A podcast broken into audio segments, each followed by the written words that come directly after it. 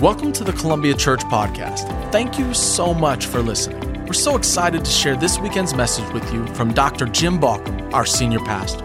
We hope it encourages you, inspires you, and helps you grow in your faith as a whole life disciple. Now, enjoy the message. All right, Columbia, just for you today, I have a big reveal. You ready?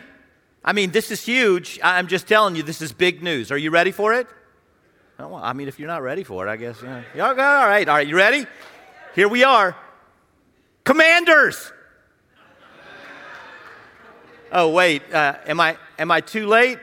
Oh, I'm sorry, too soon. It's just too soon. I, I mean, uh, so supposedly a lot of uh, polling uh, went into this. The longest name in the NFL, 10, 10 letters. Uh, a, lot of polling supposedly went into this, so I'm, I'm just curious. Let me see if I can find out if there. How many of you really like this name? Let me see. Can I, you raise your hands? Okay, there are a few. There are a few. How many of you really hate this name? Raise your hand. And how many of you just really don't care? Raise your hand. And I'm, I'm afraid that's going to be the deal. Now, I got to tell you, I don't. I don't, I don't love this name personally. I, I'm, I'm sure I'll get used to it, but I don't love it.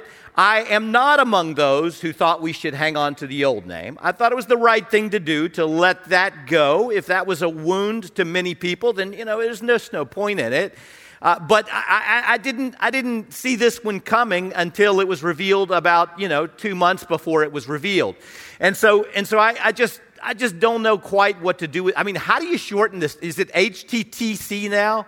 I mean, how do you go, hail to the commies? Is that how it goes? Or, you know, and, and the day, the day that it was, that it was chosen, I mean, to be revealed. So I know it's like 2, 2, 22 and everything, but, you know, did it not strike, because I haven't heard anyone say this, did it not strike anyone else as strange that this was Groundhog Day?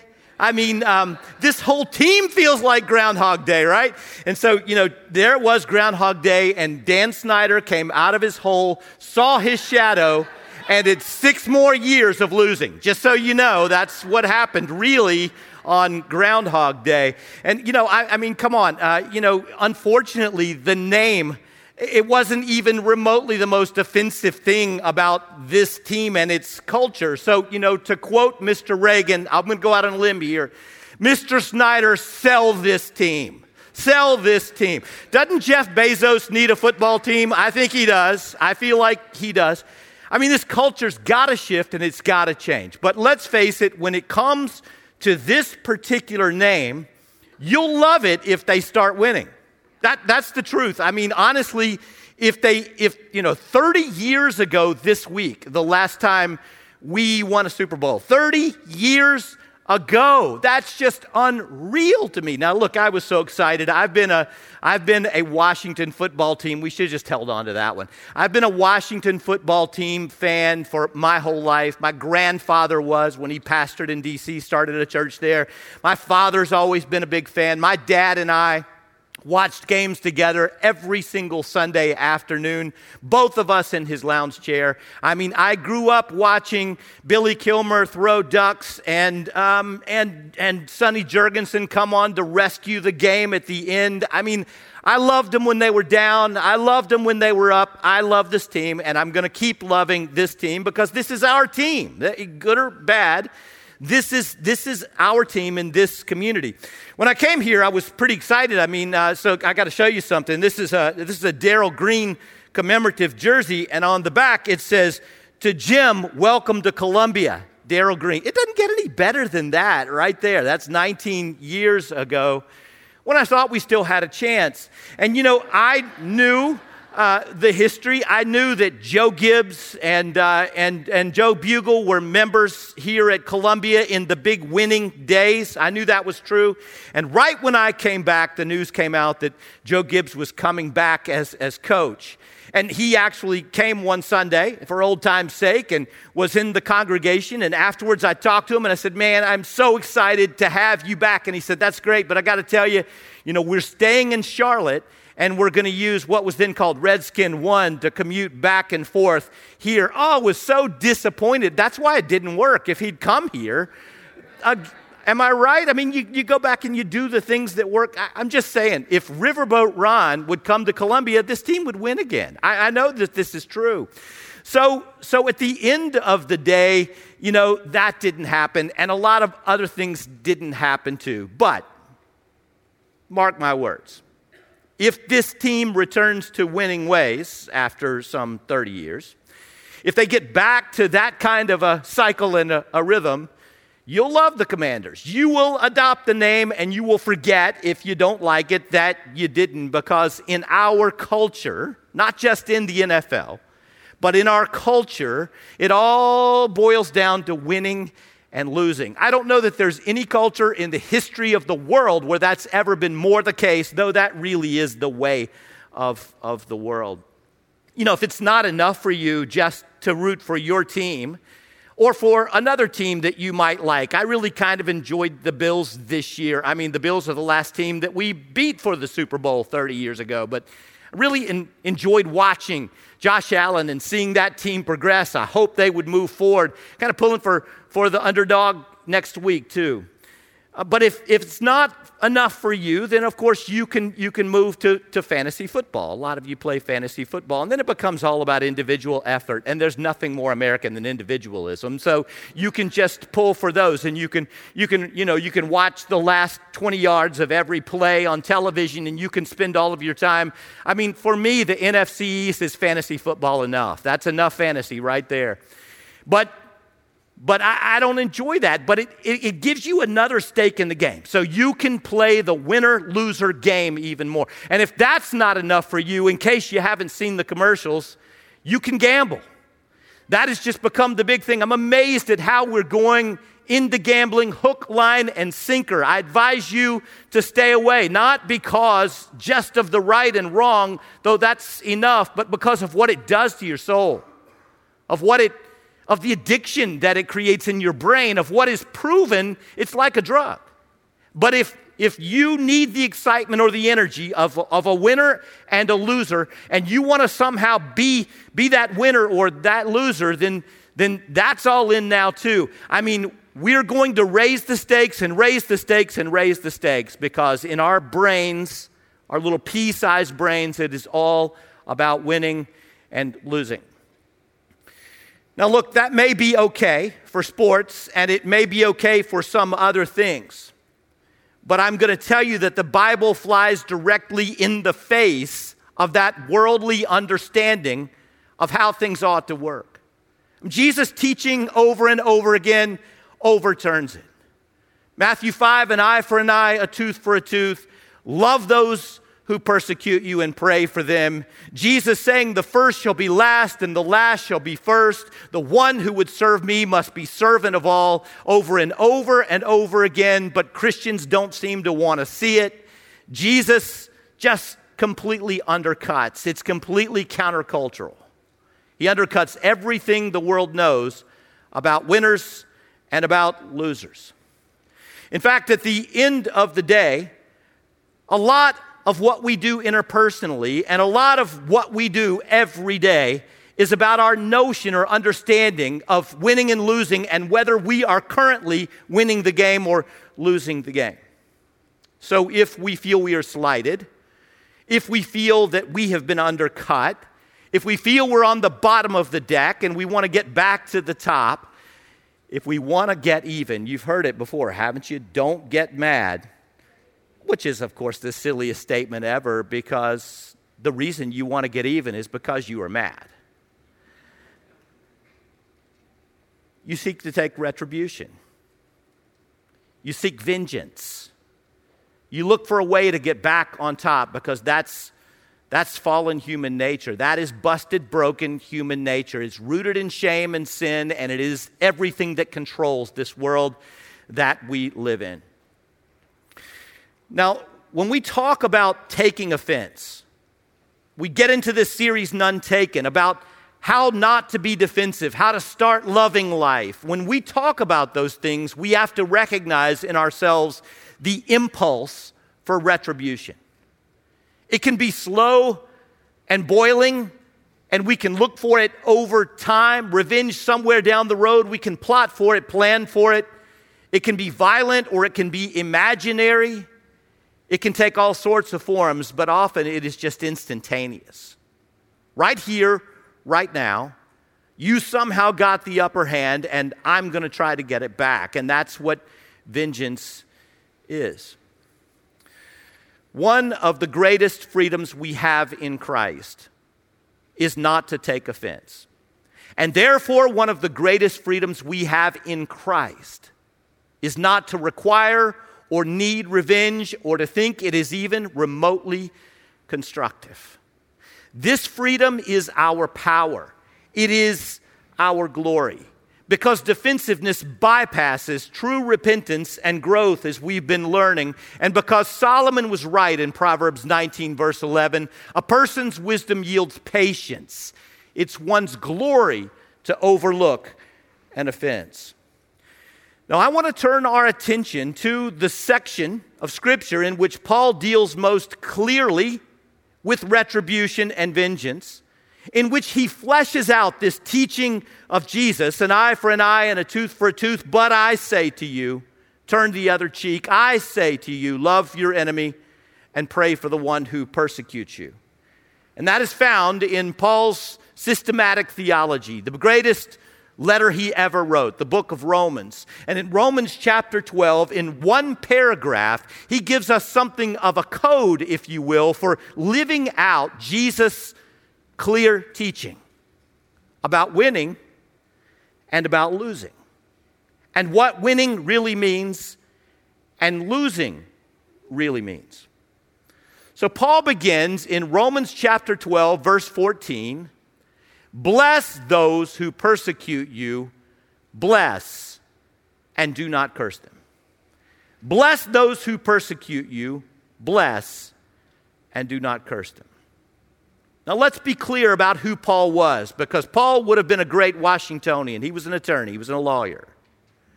Trained as a Pharisee among Pharisees by the finest legal thinkers of his day. The Apostle Paul knew all about the law of retribution. In fact, what you may or may not know is that Jesus quotes the law of retribution found in the Old Testament in Exodus chapter 21 when he says, an eye for an eye and a tooth for a tooth. And it was a radical advance from anything that had come before it, or at least well before it. The first time this appears in legal strictures is in the Code of Hammurabi. That that, that ancient Babylonian document that is such an amazing thing, an amazing piece of law. And, and it said, look, if you take vengeance, if you take retribution, you can only do it to the measure you've been injured. So it was called measured retaliation or, or measured retribution. And the Jewish law, it picks up on this and says you do not have the right to catapult your anger above what has been done for you. All you have the right to do is to take simple vengeance. Now, across history, vengeance has been thought to play something of a social function. And I suspect that if I got into a deep conversation with you, I would discover that many of you actually believe this that vengeance has an important function. And, its function has been typically to express aggression in measured ways, and we would think to provide some sort of emotional release or catharsis. Now, the problem we now know, modern research has clearly discovered through everything from brain scan to studies that are done, what we now know is that retribution does not accomplish any of that. In fact, the person who chooses to punish one who has hurt them is injured more than they would be had they not sought the punishment. What it does is it keeps the wound open. As counselors say, it keeps the wound green, it keeps it fresh. It keeps anger stoked and kindled. It, it keeps us in a constant state of, of arousal. It, it does not accomplish what we tend to think that it does. But lex talionis became entrenched in legal code. Lex talionis was the name in Roman code, and now it is entrenched in our legal code. It, it is in everything from our understanding of international relations to, to what we do on the streets of our cities to, to what we do even interpersonally, one with the other. Jesus said it's not enough, it's unacceptable. He goes way beyond, does Jesus? He says, No, you've heard it said, an eye for an eye and a tooth for a tooth, but I say to you, turn the other cheek. I say, love your enemy and pray for the one who persecutes you. And Paul, as the Pharisee, trained in this law of retribution, among other things, knowing full well everything the Old Testament said, everything the law said of his day. Paul knew it wasn't enough, and so he walks 10 steps further and takes that revolutionary teaching of Jesus and he says, Bless those who persecute you, bless and do not curse them. Now, on its surface, Paul's teaching, if we only were to take bits and pieces of it, if we proof texted Romans chapter 12 in a few ways, we cut out a couple of what he, things he said then we could say, well, what Paul is saying is just don't react. Don't be reactionary. So if someone does something to you, just ignore them. That's what my mama taught me. If you ignore them, they'll go away. Did your mama teach you that? The problem is sometimes I ignored them and they didn't go away. What Paul says is way beyond anything that we've seen except the teaching of Jesus, and he's bought full into the teaching of Jesus. And so he moves out beyond that and says, You actually should go on the offensive with Christ's love. Stop being defensive, go on the defensive, uh, on the offensive with Christ's love. And at the end of the day, he will ask us to overwhelm evil with good. Bless those. Active. Bless those. Responsive. Bless those. Engaging. Bless those who persecute you bless and do not curse them. Now, Paul doesn't stop there.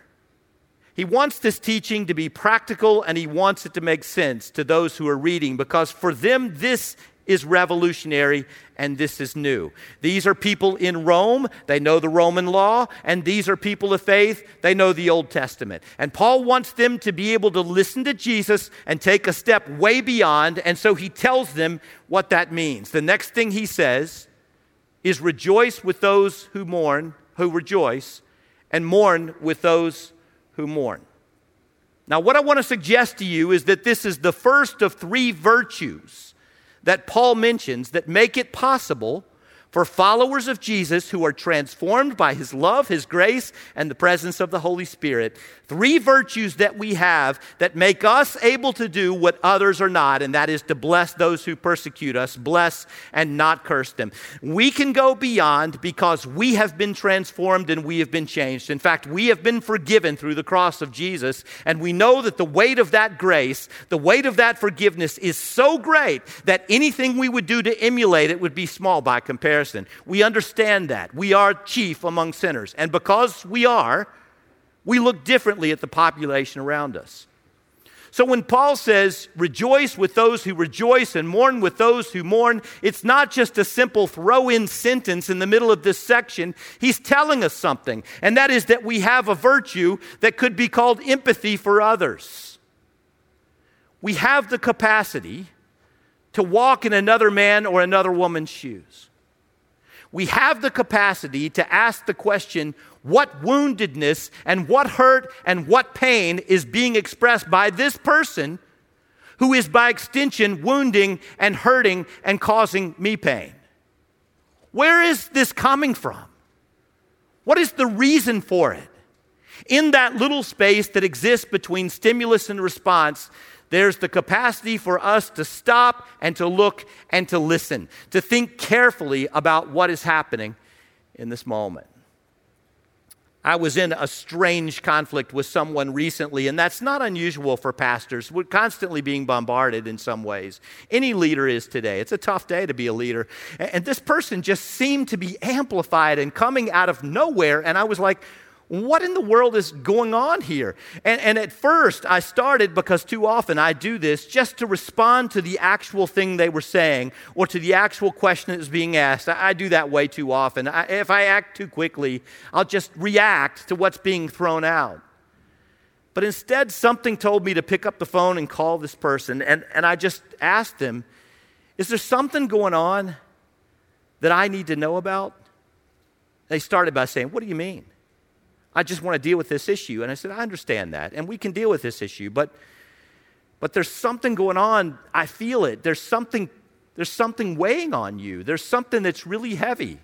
I don't know what you mean. They said, Well, maybe I'm wrong. If I am, I, I apologize for this phone call. But I just thought maybe before we talked about this thing, I could ask you is there some way in which you're deeply wounded that you might want to share with me? There's a moment of silence, and then the person on the other end of the line just breaks down in tears.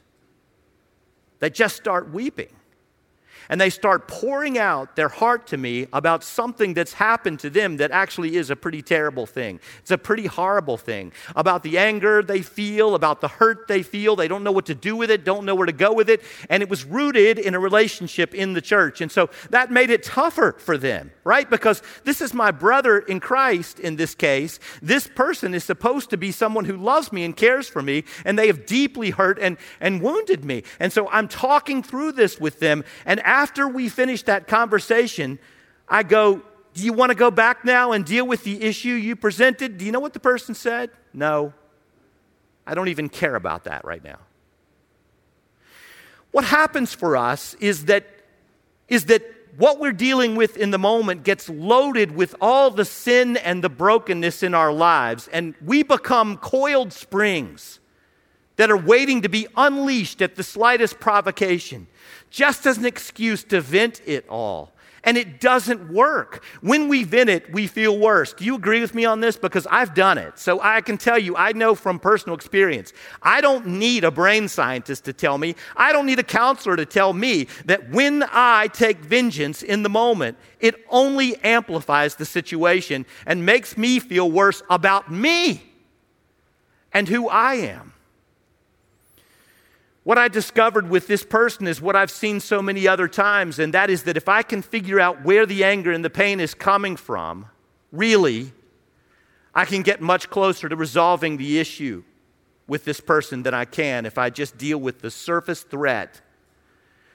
Paul says that we have the capacity to empathize with others. That is a virtue.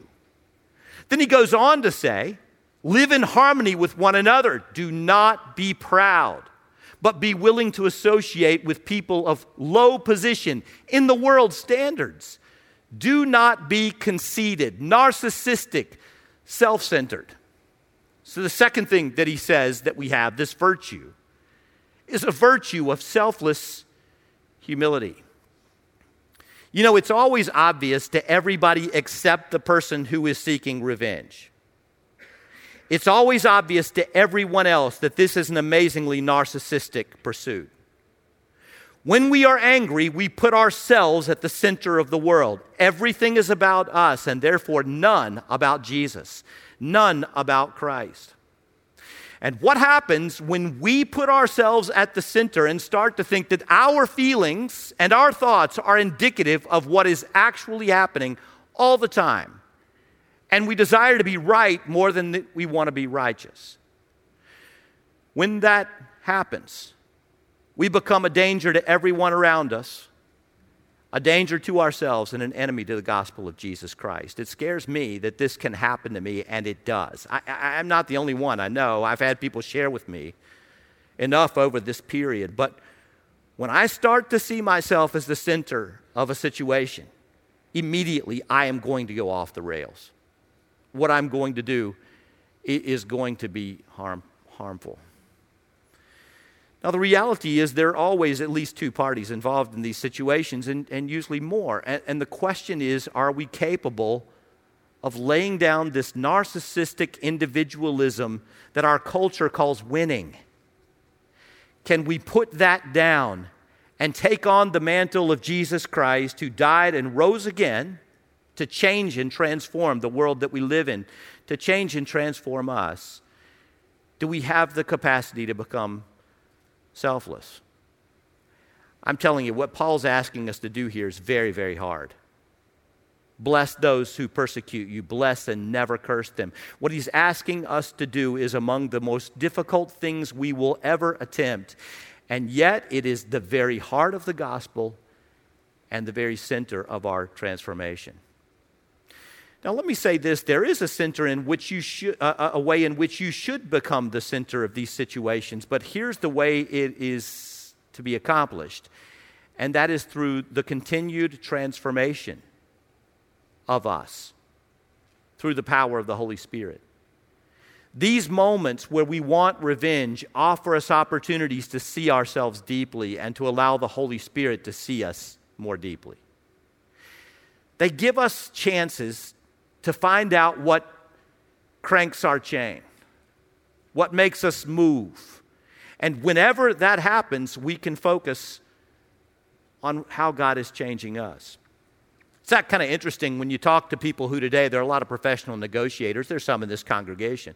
Uh, there are people who do this for a living nationally, internationally, corporately. They do all these things, and they have words for different kinds of vengeance. And one of the words that they have, I, I think it's not a very good label, honestly, but it's called constructive revenge. so, constructive revenge means that you venge the situation by becoming a better person than the person who has wounded you. There's still a competition involved, and that's a bit problematic. But it's that notion of killing them with kindness. You know, I don't, I don't really like that expression either, kill them with kindness, because it's really not what Jesus was talking about, but at least it gets farther than most of us are. So the real notion is about becoming a better person and thereby proving your uprightness in the situation. You know, the problem is when we're seeking revenge, friends, I, am going to tell you, we always think we're just and right. We think we're fighting for honor. And therefore, when we're seeking revenge, we always feel justified in what we do. But the real question is are we justified in the eyes of Christ? Are we justified in the eyes of God? Paul continues Don't repay anyone evil for evil. Be careful to do what is right in the eyes of everyone. So, the third virtue that we are told we have by the power of the Holy Spirit working within us is unimpeachable character. We are being made righteous by the love of Jesus. Our character is unimpeachable. I think sometimes we forget how important this is, and in a moment, Paul's going to tell us why it's important, so I'm going to come back to this. But one of the things that's always captured me about Acts chapter 2 and the first church after Pentecost, I'm sure you've read this section before.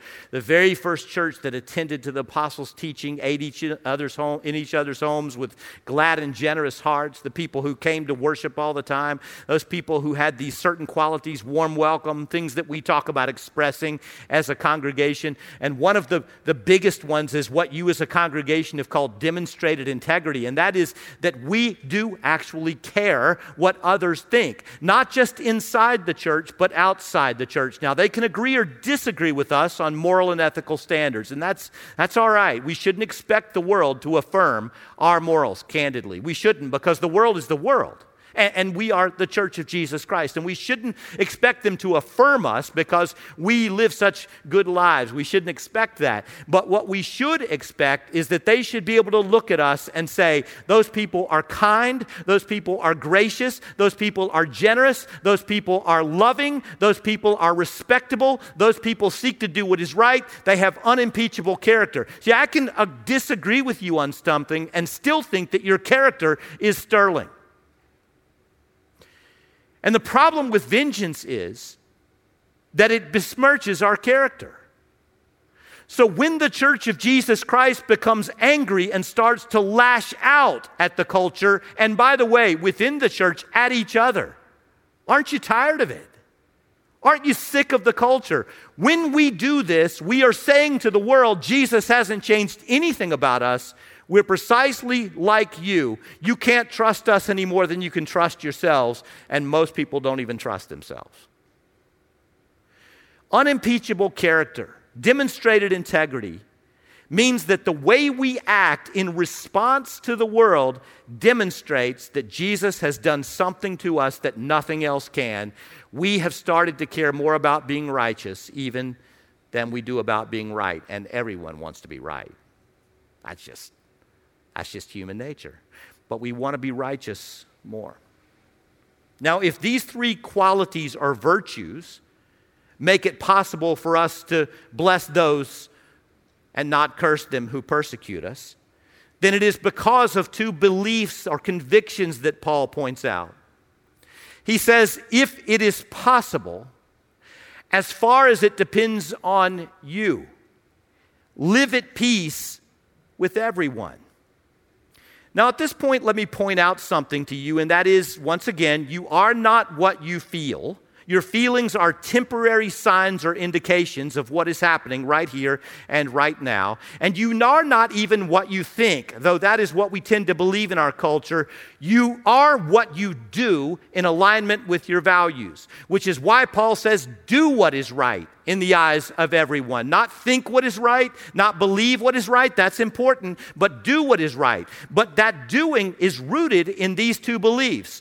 The first one he points out is the one I just read, and that is that God intends for people to live in peace, or what the Bible calls shalom. That is his desire for creation. That is what he calls us to be involved in. His desire is that we live in peace. And because you and I believe this, then we act in ways that seek to redeem the moment and the relationships. We're not trying to win, we're not trying to lose either, candidly. In this sense, we are just trying to redeem the situation, which, as I'll show you in a moment, will make us winners. But the second quality that he talks about, or the second belief that those virtues are rooted in, is this Do not take revenge, my dear friends, but leave room for God's wrath. Leave room for God to do his work in judging and avenging. It's written, and this is a quote from the Old Testament it is mine to avenge. I will repay, repay, says the Lord. That's from Deuteronomy chapter 32. So vengeance belongs to God. It's not yours, it is not mine. It's not mine to pick up in the first place, but in the sense that our culture has picked it up, I am free to lay it at the foot of the cross. I'm free to leave this burden of vengeance on God.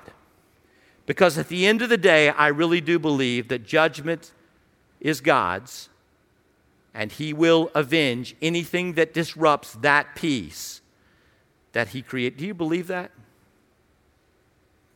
The question really is do you believe that? Because I, I think an awful lot of people feel like they've got to get satisfaction right here and right now, and they can't really trust God for it. Paul says these virtues or this way of being is aligned with these beliefs we have. God intends for his people to be at peace, and second, judgment is God's, and we trust him to avenge. By the way, this is called divine justice or divine retribution. In the words of negotiators, secular negotiators, it is called divine retribution. And that's when people say, there is something higher than me. Uh, for some, let's call it a higher power. For you and I, it's the one true living creator God expressed in Jesus Christ.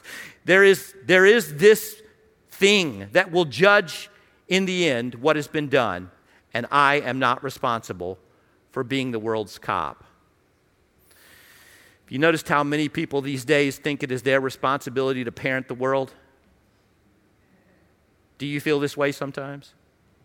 Something that has absolutely nothing to do with them, absolutely nothing to do with them, and they're responsible for parenting the world.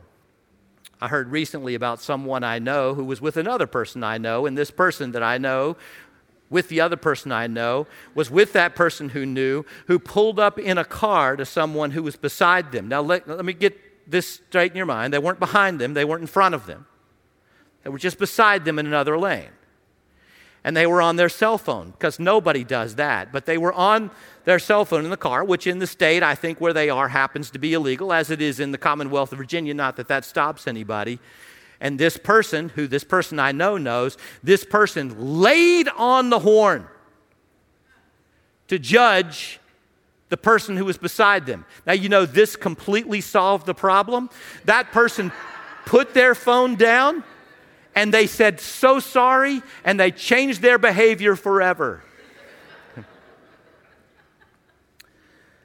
this feeling we have sometimes, and Christians have it worse than others that God has given us somehow responsibility to judge the world and to police the world and has given us the responsibility to be everyone's mom and dad is sick and unhealthy, and it does terrible things to us, and it is a form of vengeance.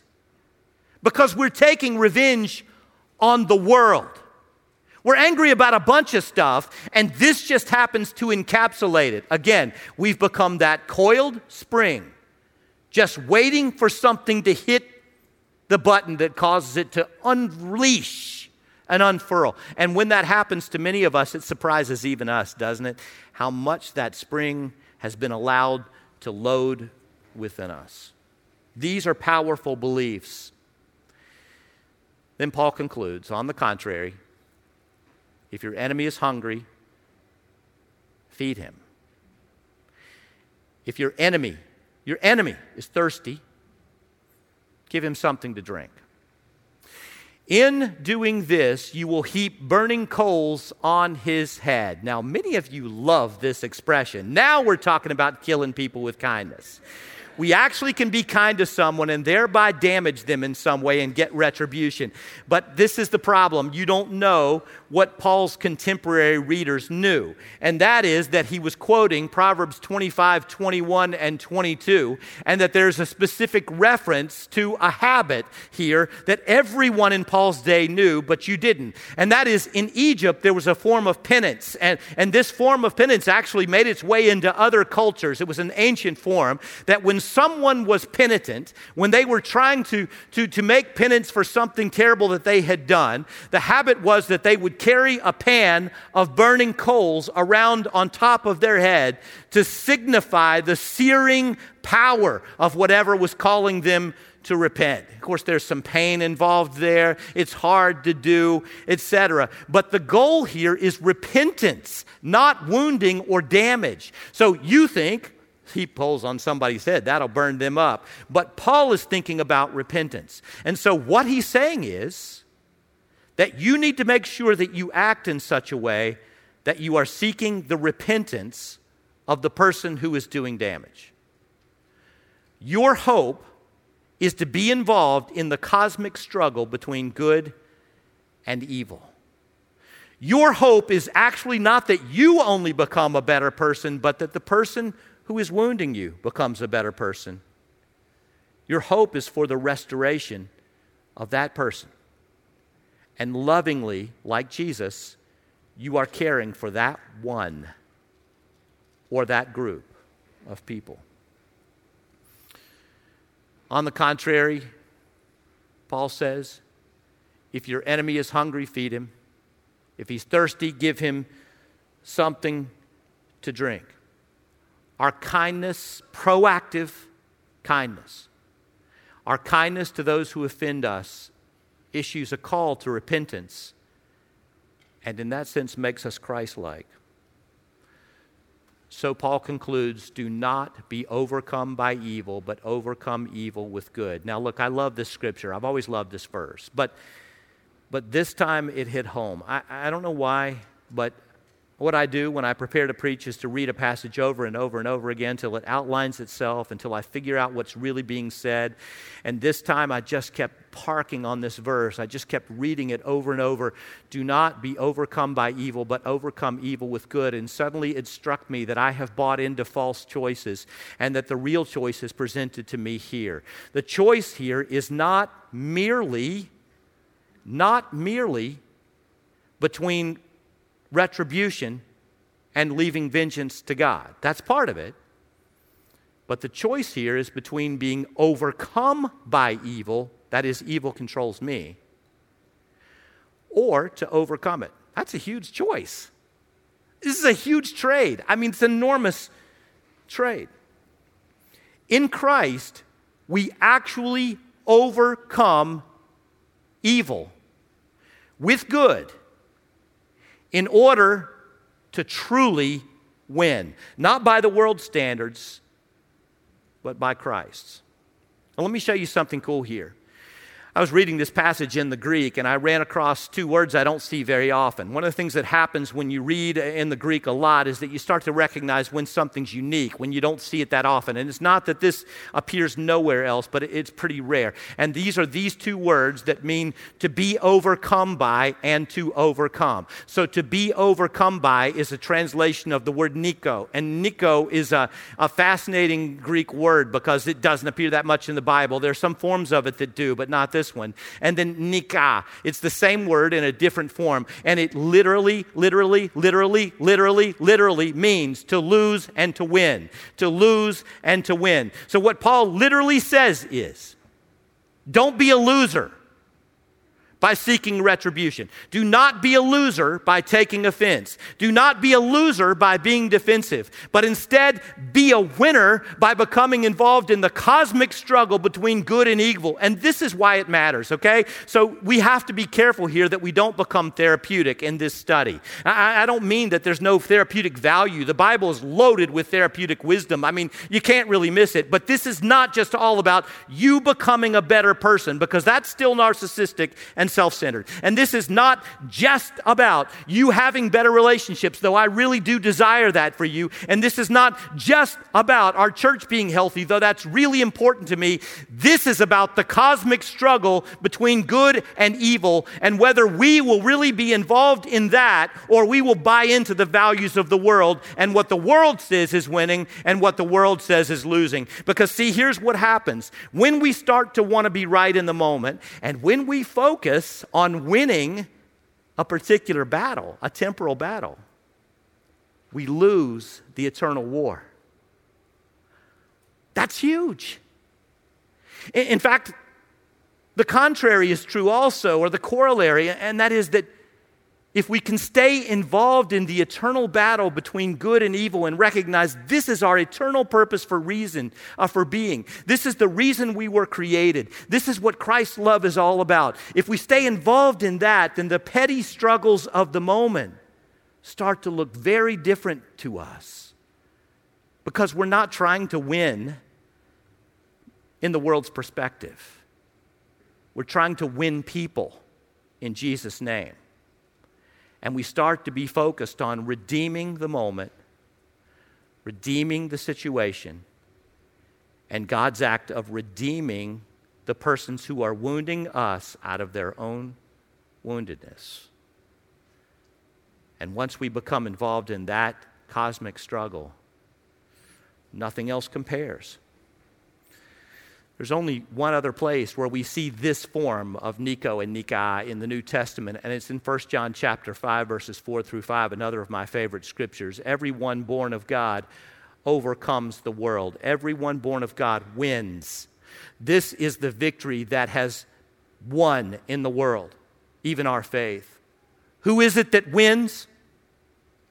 Only the one who believes that Jesus is the Son of God whose actions align with their convictions. We are winners when we choose not to take offense and go on the offense with God's love. We're winners. We're engaged in the cosmic, we're superheroes, engaged in the cosmic struggle between good and evil. In Jesus' name, we are a part of the big struggle, and all eternal victories are won in that sphere. And what happens is if we start to focus on just the wins and losses right here and right now, we can lose sight of the culture. Isn't that, after all, what happens to a team that cares about nothing but wins and losses? Doesn't the culture start to degrade and disintegrate and become more worldly? And doesn't that happen to us? In Ephesians 6, the Apostle Paul says, Finally, be strong in the Lord and in his mighty power. Put on the full armor of God so that you can take your stand against the devil's schemes. For our struggle is not against flesh and blood, but against the rulers, against the authorities, against the powers of this dark world, and against the spiritual forces of evil in the heavenly realms. He told us just a couple of chapters before that in your anger, don't sin, because in your anger, Satan can get a foothold. If he can cause you to care only about winning the temporal battles of this moment. He gets you off the battlefield of the cosmic war. And if that happens, if you're off the battlefield of the cosmic battle between good and evil, you're no longer playing the game for Jesus. You are something else. No matter what you call yourself, you are something else if your life's mission is not that cosmic struggle. To choose vengeance is to lose the eternal war in our desire to win temporal battles and to lose the battle for that space between stimulus and response. So, strategy one was engage instead of enrage. Strategy two was to respond rather than resist. You can go back and catch up on these if you want to. Strategy three is to resolve rather than ruminate. Strategy four was to delay rather than detonate. I had a lot of fun with that one. And strategy five is to overcome rather than overreact. Overcome rather than overreact. We allow Christ to unwind that spring of our soul so that we are not just sitting here waiting to be prompted to lash out in revenge. When we take offense, we are defensive and we are self deceptive. Now, when I thought of this whole thing a quote came to me in my brain, and it was amazing that it did because it's a book I read almost 10 years ago. I don't know how many of you read the book or saw the movie Unbroken. Did you guys uh, see that? Uh, Laura, Laura Hillenbrand's book about, uh, about Louis Zamperini. And uh, Louis Zamperini, as many of you remember, was a long distance runner. He was a winner by the world standards. He went to the 1936 Berlin Olympics, and, and when he competed in Germany in the Olympics, uh, he didn't win, but he, he made an honorable show in 1941. Of course, the war was underway, and, and Zamperini became a, a, a pilot in a, in a recovery plane, a, a big uh, old plane in the Pacific. And, and as they were on a recovery mission, the plane broke down because many of them were, and it was ditched in the ocean. And he was on the ocean in a lifeboat for 47 days with some of his compatriots, but he survived, only to be captured by the Japanese in the Marshall Islands, who put him in prison twice, two prisons, as a prisoner of war and who tortured him and beat him daily because he was pretty well known in America and famous in America, who absolutely abused him and almost broke him, but he was unbroken. And the reason he was unbroken, you read it yourself, is because he was a follower of Jesus Christ and because he believed in the principle of forgiveness. And his whole life became about forgiving those who had wounded him because he recognized that his need for vengeance and retribution was eating out his heart heart, was killing his soul and was destroying him, was leaving all the wounds open. The whole book is about this. You've got to read it if you haven't. And so Zamperini, who was, uh, became a famous evangelist, a teacher of the love of Christ, made his whole life mission helping others to forgive those who had wounded them. This is the key, he said, to following Jesus. Bless those who persecute you, to forgive those who had wounded them. And he won the battle. And there's a quote in that book that just blew me away when I read it and I thought of it in this context. It says, The paradox of vengefulness is that it makes men dependent upon those who have harmed them, believing that their release from pain will come only when their tormentors suffer. Zamperini went on to say that is the biggest lie we're ever taught. Not only does it not work, but it leads us away from the love of Christ. And what he discovered is that when you give your life to Jesus, you have to stop giving it to everyone else, especially to those who hurt you, to those who wound you.